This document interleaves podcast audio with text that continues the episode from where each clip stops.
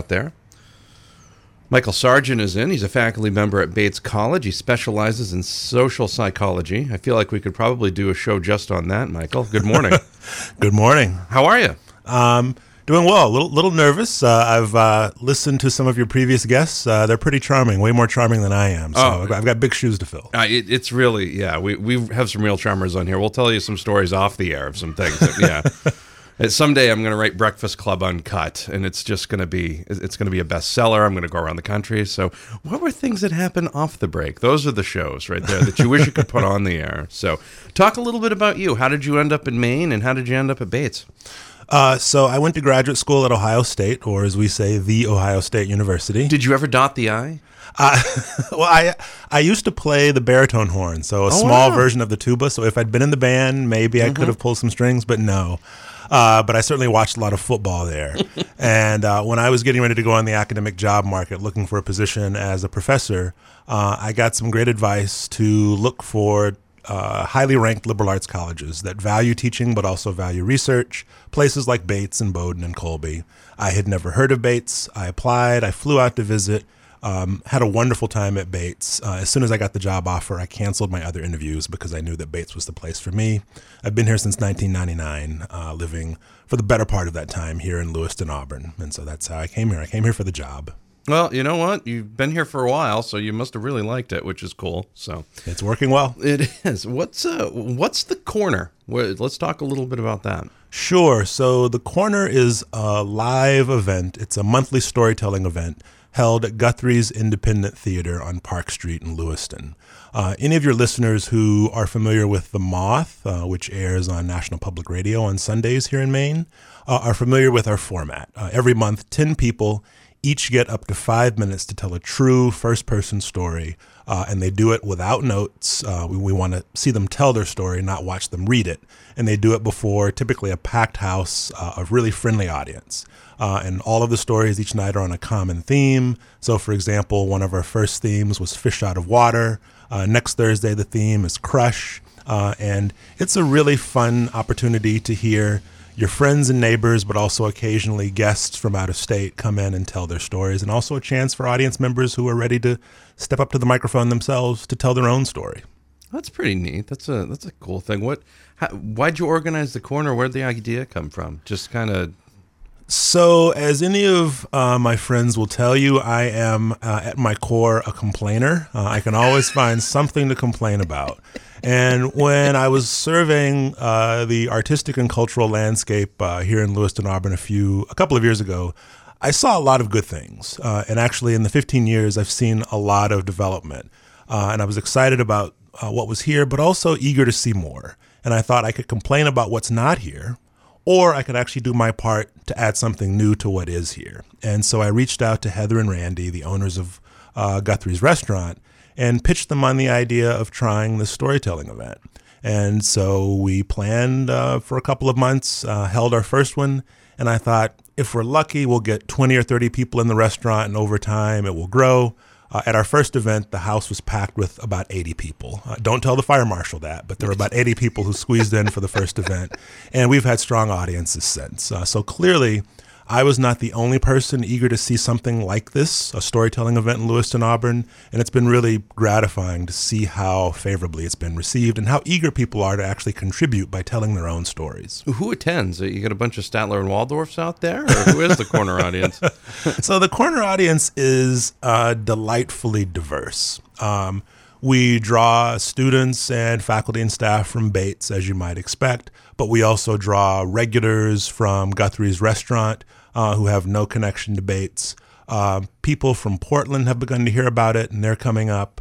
Um, we've actually had storytellers visit us uh, from out of state who tell others about it. So, for example, this September, we hosted a storyteller from Hanover, New Hampshire.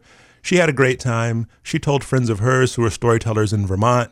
And so they've been reaching out to me, inviting, um, asking if they can come out and join us. And so uh, it's a place where people throughout New England who enjoy storytelling, who have heard about it, are eager to come join us and either just listen or tell their stories. Who's some of the storytellers been? Anybody, anybody that anyone would know, or Uh, residents of Auburn uh, can actually go find our YouTube channel if they Google the corner in YouTube, and they will see their own mayor, Jonathan Labonte, as one of our storytellers from this past January. He told a great story about a young man uh, with whom he grew up uh, who would visit from the New York area during the summers as part of a summer program. And I don't want to give the ending to Jonathan's story away, but uh, Jonathan told a compelling story about this young man's life uh, that uh, still has relevance uh, to a number of social issues today. Uh, so, also another political figure who's told is uh, Jared Golden, who was recently elected to the Lewiston State House. Um, Bates grad, also a, a Marine veteran.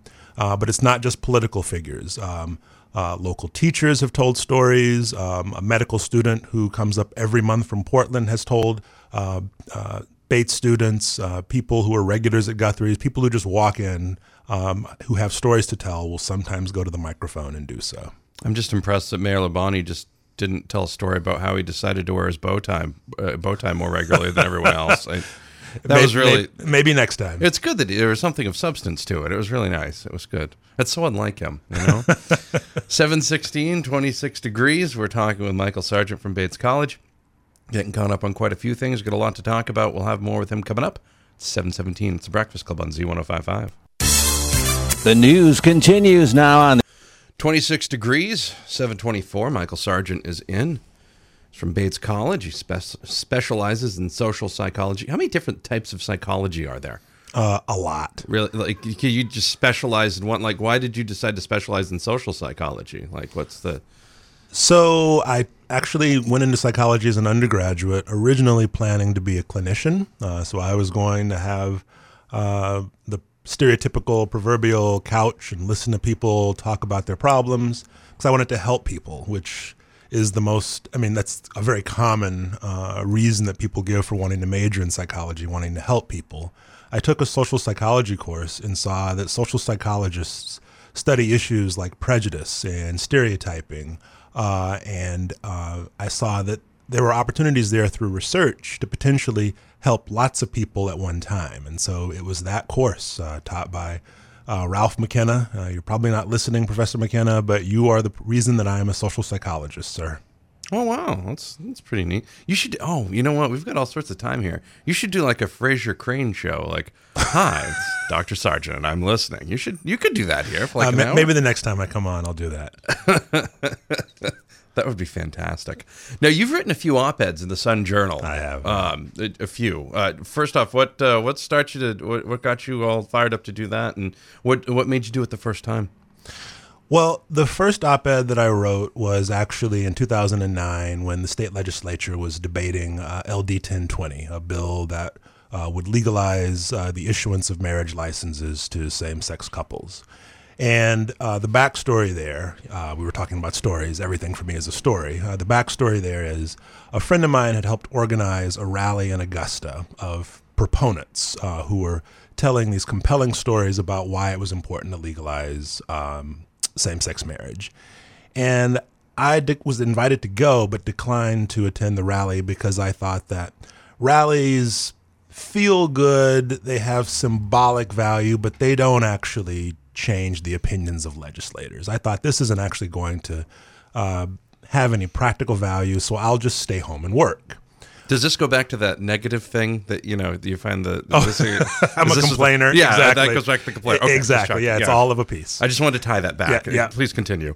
So uh, during the rally, I'm sitting at home at my desk and I open up my laptop and I go to the live feed of the rally.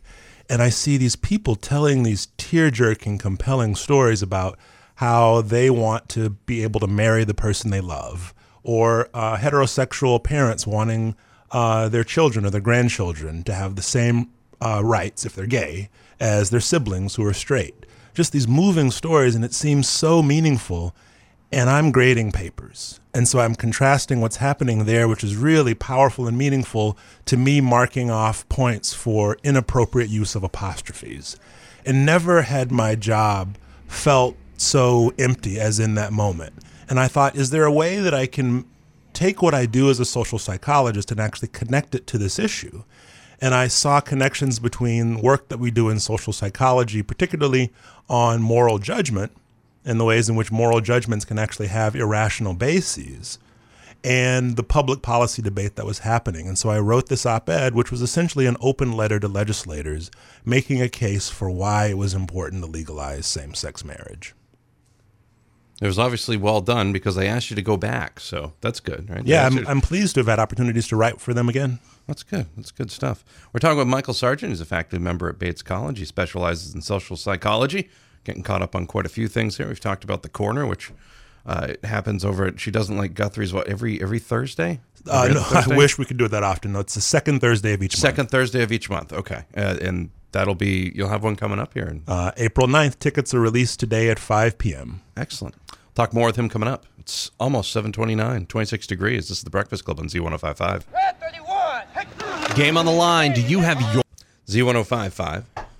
All the fives that we can get in there. 27 degrees right on the dot at 737. Michael Sargent continues now. He's a faculty member at Bates. He specializes in so- social psychology. He went to Ohio State University. He never The- did get a the chance. Ohio State The Ohio State University. He never did get a chance to dot the I, though. So that's good football team this year, though. A Yeah, pretty good. team. I think they did well. They did. They did all right. They actually won a legitimate playoff championship this year. It was very, very good. It was nice of college football to actually get that together. It was, it was nice. It was an actual playoff. Like, wow, what, what, what? Welcome to 2015. So, in your first op-ed in the Sun Journal, you, you essentially wrote an open letter to state legislators and urging them to pass a bill legalizing same-sex marriage.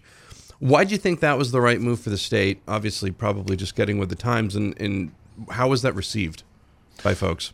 Sure. So, um, as the headline of that op ed indicated, I was inspired to write that in part by uh, the Supreme Court decision out of the state of Iowa. Iowa. And so, those uh, Supreme Court justices looked at the arguments against legalizing same sex marriage and said, for a number of reasons, that they weren't good arguments. And uh, I won't take up a lot of time going over that, but I just looked at them. So, for example, uh, people who are opposed to same sex marriage sometimes say that uh, allowing gay couples to become parents is going to be bad for children, that children need a mother and a father. And I'll admit that when I was younger um, and wasn't really thinking about things as, as, as much as I have more recently, I might have bought into that argument. But all of the experts who've looked at all of the evidence say that there's no indication, no evidence to suggest that gay and lesbian parents are any less effective uh, than um, than straight parents. Uh, whether it's the American Psychological Association or the, Amer- the American Psychiatric Association or the National Association of Social Workers or other organizations, they've all looked at the evidence and come to the conclusion that gay and lesbian parents are just as effective at raising happy, healthy children as straight uh, couples uh, who choose to have children. And and and what's more, at the time that um, LD 1020, the the bill to legalize same-sex marriage, was con- under consideration, you could marry and potentially become a parent if you were a convicted felon or if you were a so-called deadbeat dad. You had a history of not paying child support. So people who are saying, "Oh, we can't let uh, gay couples get married and have kids because it's bad for the children," were going on a crusade against that, but they weren't saying anything about convicted felons or deadbeat dads. And and that suggested, you know, the real reason isn't really about protecting the children. That's not what it's really about. It must be something else. And there's a lot of reason to think that it's just that homosexuality makes some people uncomfortable. And, and I get that, but that's not that mere discomfort just doesn't strike uh, a lot of people as a sound basis for public policy. What does it say about Maine that it approved the uh, the Marriage Equality Act, the ballot box, back in 2012 after the first time when it got kind of narrowly defeated? it the fact that we were one of the first states to legalize it not through court order but by a vote of the people says something wonderful about the people of Maine. It says that we recognize as a state uh, that a majority of our voters recognize that it is right to treat gay and lesbian couples the same as straight couples. Our voters recognize that to do anything else treats gay and lesbian couples as if they're second class citizens and in 2012, when that um, uh, ballot initiative ballot initiative passed, we recognized that that is just not the right way to be. And it's been a real pleasure to look at the polling data that show that over the last 15 years, we've seen America shift from a majority of voters uh, being opposed, or a majority of survey respondents being opposed to same sex marriage, to now when a majority support it. And Maine really lived up to its state motto, the motto being Dirigo, uh, I lead. Maine was a leader at the at the um, um, in the voting booth. Uh, said, "We are going to stand on the side of justice and the side of equality," and I think that's that's a wonderful thing. It tells people around the country who are looking for places to relocate that Maine is a place that embraces talented individuals and talented couples regardless of their sexual orientation. And what better message could a state send to people who are deciding where they want to make their life? Well, and it really it shows uh, kind of the regional image for something as well. When somebody's looking to go somewhere to settle down, or maybe even vacation or something. You know, if you're looking at something like, say, what's going on in Indiana right Mm-hmm. now, as compared to here, it's uh, you're going to make your deci- your vacation decisions or your settle down decisions a little bit different. I'm assuming. You may have heard. It sounds as if you're a sports fan. Uh, uh, so uh, I, I noticed that uh, Charles Barkley was urging the NCAA not to have the Final Four in Indiana this week.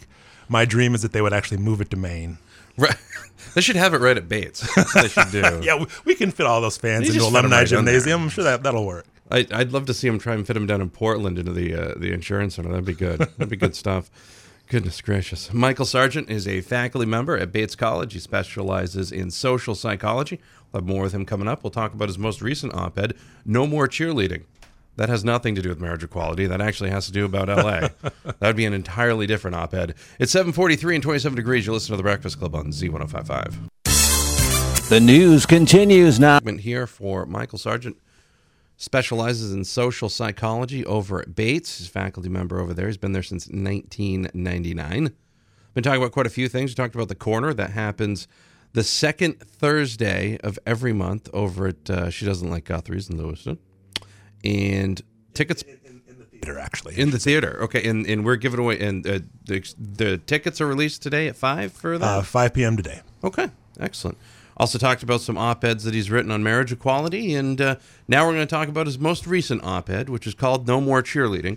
Um, this is not anything against the Lewiston High School cheerleaders; they continue to be awesome. This is a totally different thing about cheerleading. Uh, this is about uh, kind of talking about where you live and the LA it's happening here stuff. Let's talk about this one. What motivated you to write it? So, uh, a couple of weeks before my op ed uh, ran in the paper, I saw an op ed by another uh, previous guest of yours, uh, Jason Levesque. Uh, and he was joining others in making a case for how we need to do a better job of marketing uh, Lewiston Auburn.